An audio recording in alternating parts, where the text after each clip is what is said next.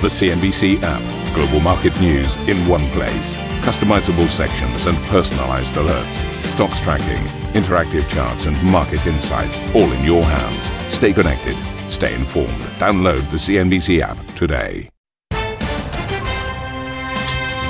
Welcome to Squawk Box on this Monday morning, everybody. I'm Geoff Cutmore. We are live from the Houses of Parliament and you also have Karen Tso, of course, in our London studio. Let's get you into your headlines this hour. London and the UK increasingly isolated as countries around the world decide to impose travel bans against travellers from the UK, with most of Europe restricting access amid spiking cases of the new virus strain. Meanwhile, the British government warns the tough Tier 4 measures across London and southeast England could stay in place until vaccinations are widely available, as UK cases surge in a one day record. Sterling stumbles on the Christmas U turn while Brexit talks put more pressure on the pound as negotiations with the EU failed to make progress on an exit deal. And a stimulus deal sealed, Congress has given an extra day to approve a $900 billion rescue package after lawmakers greenlight the agreement ending months of deadlock. At long last, we have the bipartisan breakthrough the country has needed. Now we need to promptly finalize text, avoid any last minute obstacles, and cooperate to move this legislation through both chambers.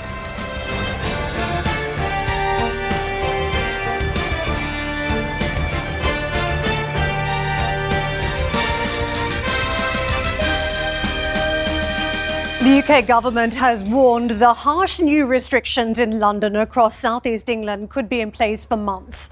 Prime Minister Boris Johnson imposed Tier 4 measures on Sunday morning, closing all non essential shops and curbing travel in and out of the area. He also cancelled plans for more relaxed measures over the holiday period, limiting visits between households outside Tier 4 areas to only on Christmas Day. A quick look at what we're seeing on sterling as a result. Uh, we saw a plunge of about 1.2% on the trade uh, below the 134 handles. You can see 133. 61, 62 roughly where we are trading at this point on the, the uh, sterling trade. Let's get out to Jeff a little bit more on this. Jeff, it was quite a U-turn on the weekend where we saw people effectively given just hours notice to go out and get their Christmas shopping done before we were plunged into tier four restrictions and Christmas was cancelled for many. Absolutely, Karen. This is as grim as it gets for many people who were making plans, of course, to travel this week to meet up with family and friends and to spend this important season together. But clearly, the government feels that the state of COVID infections now means it's impossible to do that. Over the weekend, we had this announcement about moving to tier four, which, of course, uh, changes a lot of people's plans. Uh, Matt Hancock, the health secretary, I think, added fuel to the fire over the weekend after the announcement, suggesting that at this point the COVID infection is out of control. Those were his exact words. And of course, we now have this apparently more infectious strain of the virus, which is carving its way through the southeast of England. So Boris Johnson making the inevitable decision that the lockdown has to be even tighter. There are many who are critical of him on social media over the weekend, suggesting that there's been dithering and indecision on the part of this government and Boris Johnson specifically. But as cases climb through 35,000 on Saturday, it would seem that the government clearly felt it had no choice. Let's hear what the Prime Minister had to say. When the science changes, we must change our response.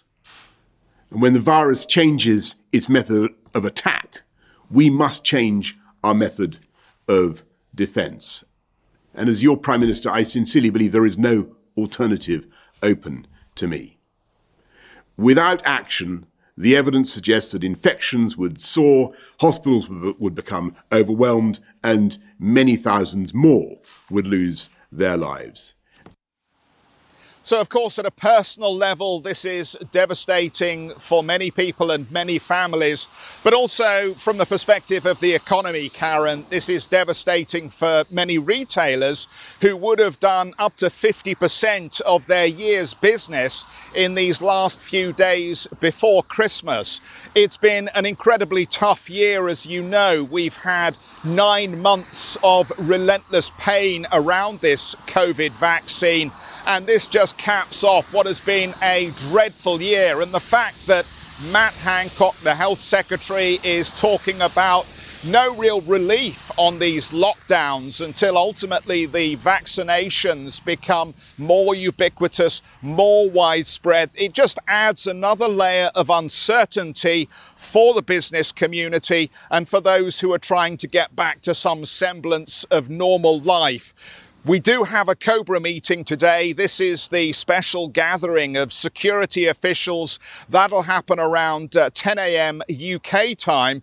We're obviously looking for any further guidance on how the government intends to finesse this lockdown, whether it's going to relieve the pressure on the throat of some businesses by creating special circumstances in which they can operate.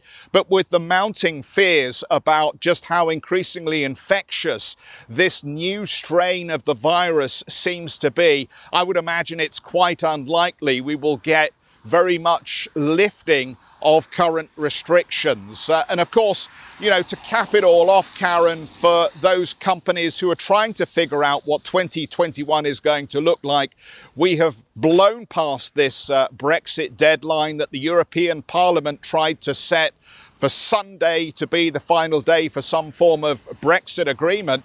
And now we have uh, vehicles stacking up in Kent, of course, because the French have now closed their border, as have many other countries around Europe, as they become concerned about this new strain.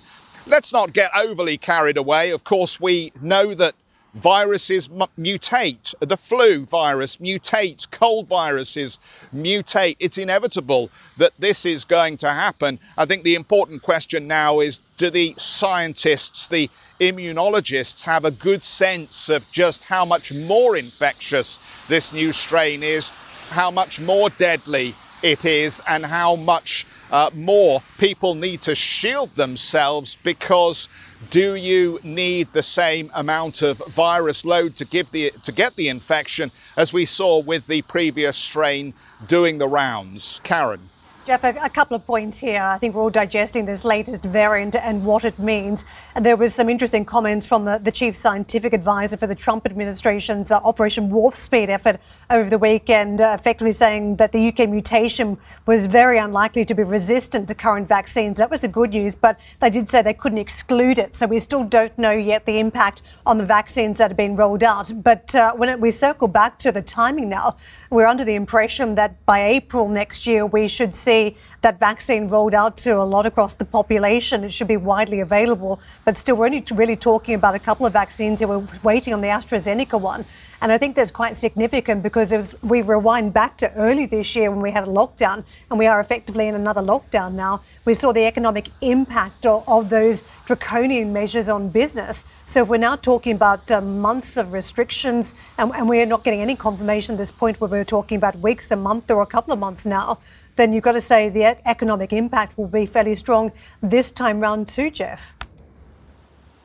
No, absolutely, I agree with you. I mean, the um, I suppose if you're if you're looking for any silver lining in the cloud, I guess it's the fact that you know we've seen this before. So we've we're now effectively witnessing, I think, a, a third uh, significant lockdown, and this one seems to be more widespread and even more uh, draconian in a sense than those we've seen previously, barring the first one. But at least we do understand the context, and I think we we do understand the implications. So from that perspective, hopefully the government can be um, a little cleverer about the way the lockdown is ultimately imposed. And I guess we'll have to wait until we get some more details from this Cobra meeting and ongoing ministerial meetings to see if there are ways in which they can perhaps adjust the lockdown as it's currently planned just to ease some of the pressure on businesses. I, I think that maybe is, is the optimistic view. Um, but we know the consequences of not finding a way through the woods on this are going to be devastating if we are ultimately talking about April or May. And April or May, I think, at, at this time seems very optimistic given the current pace of vaccinations. What did they achieve in the first week? Something near near 140,000. Well, at that pace, it's going to take you a very long time to get anywhere near uh, so-called herd immunity if we're already talking about at least 50 to 60% of the population being vaccinated. So I suspect we may get a bit more detail out of this Cobra meeting about how people can shield, how the vulnerable can shield, and maybe there'll be an adjustment to the way this uh, lockdown works in that people will be encouraged to continue going about their working lives and hopefully we'll find a way of keeping some of the shops open.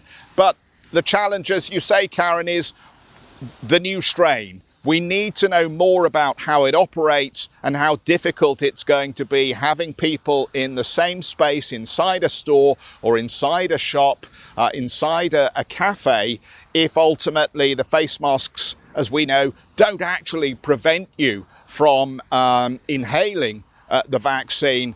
Um, if this new infectious strain is more virulent and more able to operate at wider distances, then the government is going to have to do a very serious rethink of these uh, lockdown procedures. Back to you. Yes, Jeff, and one of the big points too, what the markets do today, because as we have some of that optimism around the vaccine now priced into, say, even the FTSE, whether the market here can withstand some of the negativity, and we've climbed a long way to the, the six and a half thousand level despite Brexit uncertainty. We've seen over the course of time various jurisdictions being hit based on how the pandemic is folding in that particular part of the world. So we'll watch the FTSE closely today, but also across in Europe uh, and whether the variant does spread, whether the, the, measures have been quick enough to shut down the borders or whether there's also going to be a problem across Europe. So uh, big ramifications for the markets potentially. We're going to get more insight into the UK's new virus strain when we speak with Danny Altmann, the Professor of Immunology at the Imperial College London later this hour. So stay tuned for that conversation. Well, a number of European countries have banned travel from the UK to prevent the spread of the new coronavirus variant. Italy, Belgium, the Netherlands, Austria, and Germany have all suspended flights in and out of Britain. France has suspended all travel links, including freight lorries, for 48 hours. The port of Dover and the Eurotunnel are both closed. A meeting is being held this morning to discuss a more coordinated response among EU members. Netherlands Health Minister Hugo de Jonge uh, explained the reasoning behind the decision. It looks like a variant of the virus occurring in England. It may be spreading faster than expected, according to some news. That is, of course, cause for concern.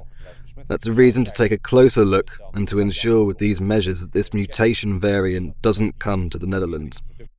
Well, let's get out to Charlotte for more. Charlotte was stunning as people were desperate to keep their Christmas plans alive. They're effectively heading for the exit over the weekend to airports across the UK, to train stations. But I don't know if many people had time to think about the ramifications of spreading the new variant because it was very new news coming to light over the weekend. No, that's right. The exodus, um, particularly from London, for example, really started uh, on Saturday to head to the continent. A lot of French citizens living here, etc. So it'll be a question there of whether this variant may have already gone to the continent. But really, this weekend, when the Netherlands yesterday, the Netherlands and Belgium were the first countries to say that they would stop all transport from the UK and shut the borders from the UK. Really, this comments from Matt Hancock, the health secretary, talking about this new strain being out of control, really rang some alarm bells on the continent. So then we heard in the afternoon President Macron, who's himself self-isolating while being sick with COVID-19 at the moment, had a call with uh, Chancellor Merkel in the afternoon as well as Ursula von der Leyen, uh, the President of the Commission. then France decided to hold an emergency cabinet meeting in the afternoon to talk about the situation and then announced that for 48 hours at least, all the borders with the UK would be shut, whether it's by road, air, sea or rail. And they said this 48 hour window will allow uh, the country to put in place some tests and some robust protocols and also get some more information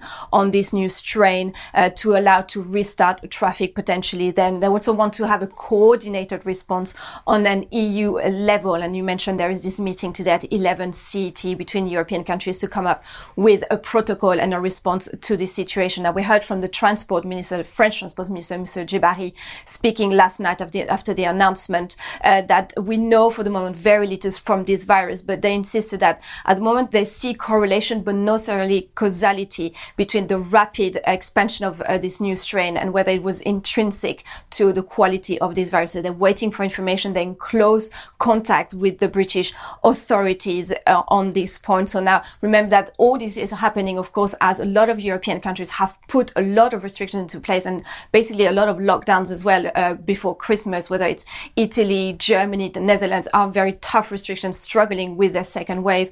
France themselves had lifted some restrictions last week, but they have numbers that are still very high. 17,000 new COVID cases over the weekend on Saturday, uh, three times the number they were hoping to reach at this time of the year. And they're worried about the impact of Christmas and people getting together, a bit of a Thanksgiving effect that we saw in the US with the number of cases going up rapidly after people getting together. So they are nervously looking at the situation. This new strain uh, uh, also raising a lot of questions of whether this virus is more transmissible now. So as you mentioned, now the port of Dover have shut down yesterday after France closed their borders. Of course, we saw you have 10,000 lorries about every day that transit through that point. And we saw already long queues at the port of Dover uh, over the past recent days because of pre-Brexit stockpilings was a bit, a bit, of a Christmas rush. And there's really a question now what strains will be on uh, the supply chain in the UK. So some real questions here. So we hope to hear some more from European countries. What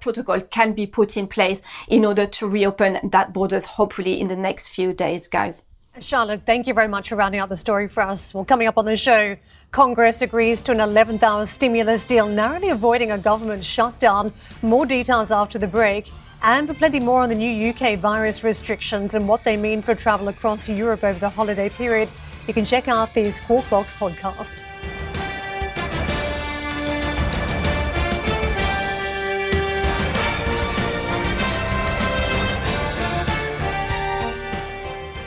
Ambition to me is about doing better. I think ambition creates a pathway. The best advice I can give someone starting off a career is don't have a career, have lots of careers, try loads of different things. Talk to people and put your ambition out there. I don't feel that I've hit peak ambition because it's a learning journey. CNBC is where ambition meets opportunity. What does living ambitiously mean to you? Hear it from our CNBC anchors, reporters, and global business leaders on CNBC.com.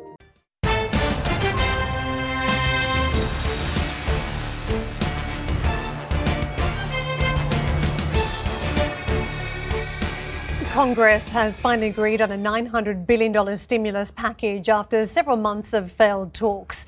The bill will provide direct payments and unemployment aid to millions of Americans impacted by the pandemic. The final sticking point in the negotiations centered on the Federal Reserve's lending powers, with Democrats agreeing to effectively end the Fed's CARES Act and stop it from being restarted without congressional approval. Senate Majority Leader Mitch McConnell stressed Congress would now aim to swiftly get the bill approved later today and signed by President Trump. At long last, we have the bipartisan breakthrough the country has needed. Now we need to promptly finalize text, avoid any last minute obstacles, and cooperate to move this legislation through both chambers. Meanwhile, Senate Minority Leader Chuck Schumer says he welcomes the bill, even if the final sum is below what his party was aiming for. Now, while this bill is far from perfect, nor is it the bill that we would pass if Democrats had a majority in the Senate, it is a strong shot in the arm to help American families weather the storm. So it would be the second largest uh, stimulus package in US history if we proceed from here. And uh, this is how the markets are shaping up. Uh, green across the board. Slim numbers, though, what we're watching at this stage, but still inclined positive as the market looks to pick up on some of these positive developments around stimulus. And keep in mind where we traveled in the Friday session. Lots of fresh intraday records notched up. The Dow, for instance, a fresh all-time high is what we witnessed in session. The 19th peak that we've had for 2020. Also fresh intraday highs the 35th time uh, that we've seen that for 2020 on the S&P 500 before eventually flipping into negative territory. A little bit of red on the boards as we saw uh, some selling take place in Apple. That was one of the weak stocks for the major markets, but also Home Depot for the Dow, but uh, clearly a lot of challenges still around coronavirus as we waited out for vaccines. Well, meantime, US uh, banks will be able to resume share buybacks from the beginning of next year, subject to strict conditions following the Federal Reserve's second round of stress tests. But dividends and repurchases will remain capped based on this year's income. This after the Fed projected America's lenders would collectively lose some $600 billion under its stress test scenarios, but still have enough capital built up to withstand a severe downturn.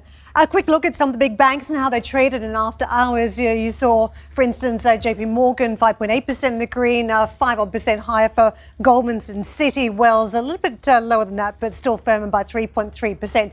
Let's get some thoughts from David Neuhauser, who joins us now, managing partner at Livermore Partners. David, thank you very much for jumping in on the call today to talk about what we're seeing in the United States around these dividend payments. It feels as though the Fed is still cautious around handing out cash to shareholders for many of these lenders, given we're not through the crisis yet. What did you make of the commentary?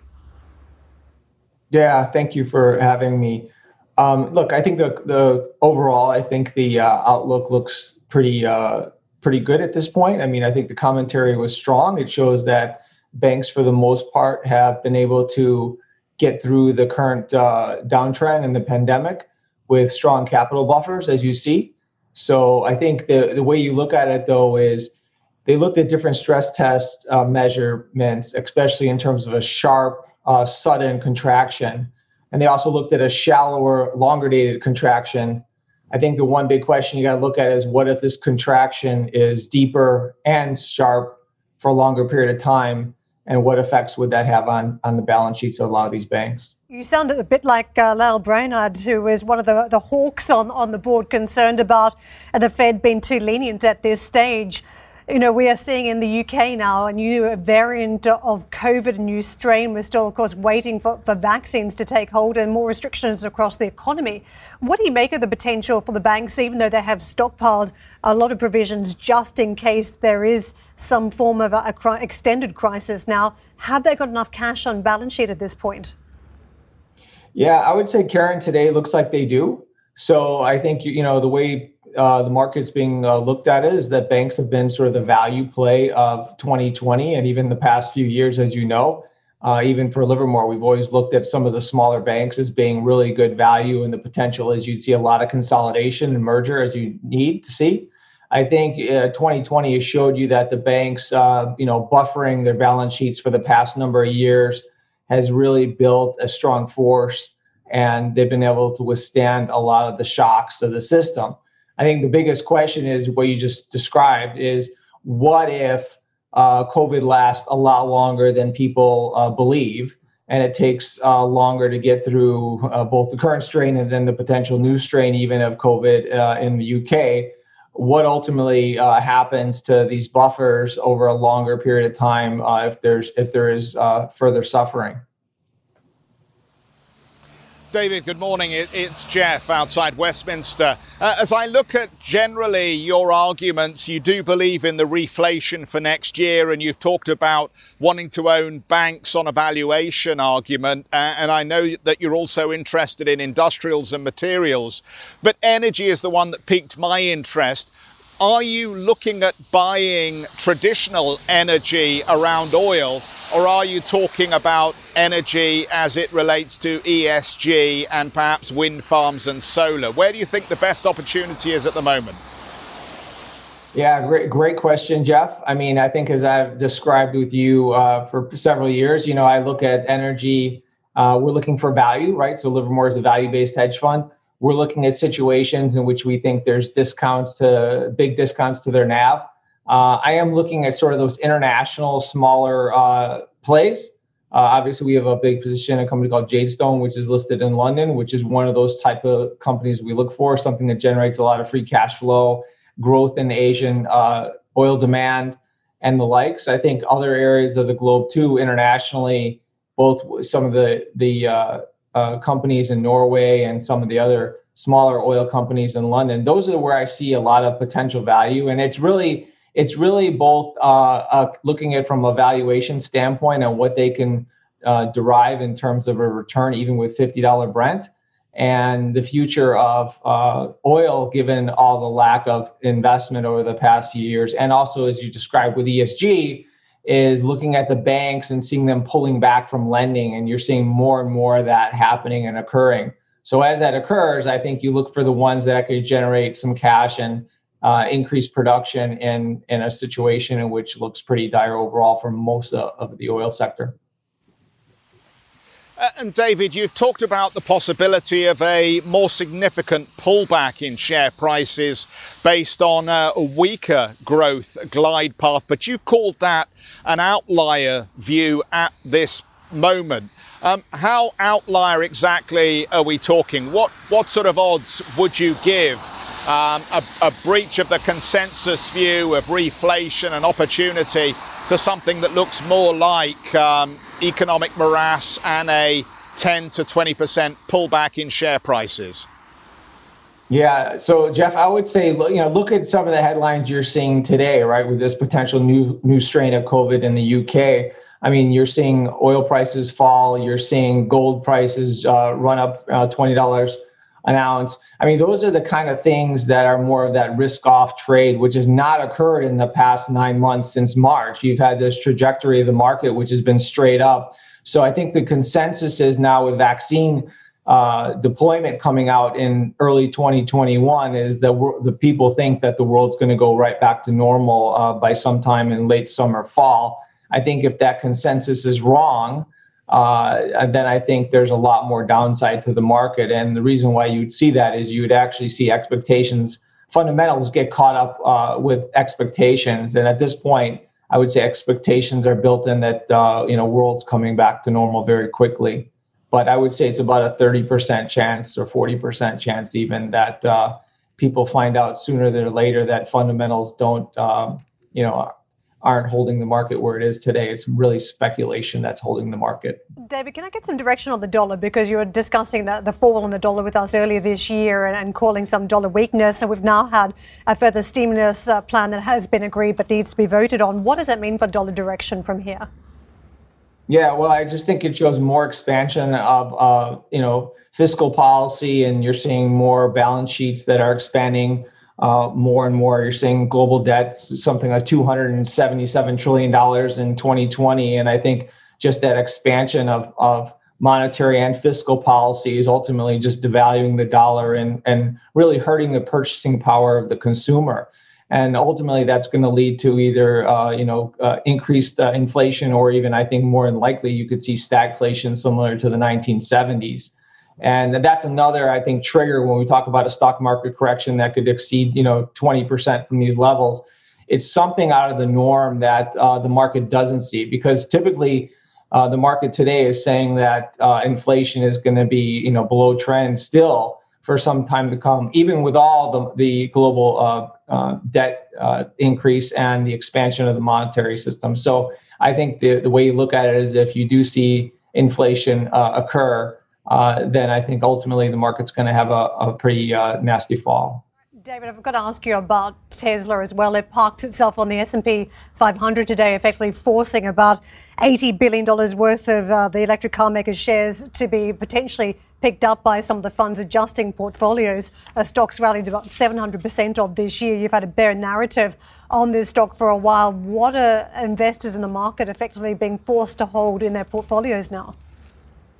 Yeah, so that's very interesting. How at, at, this particular point in time, like you're saying, as you're seeing bubbles form in, in the the markets and the trajectory of you know coming out of COVID, and and here you are, you have an electric car company which is up like 800% this year, even though fundamentals for the company don't suggest anything close to it, and it's trading at something like 200 times forward earnings.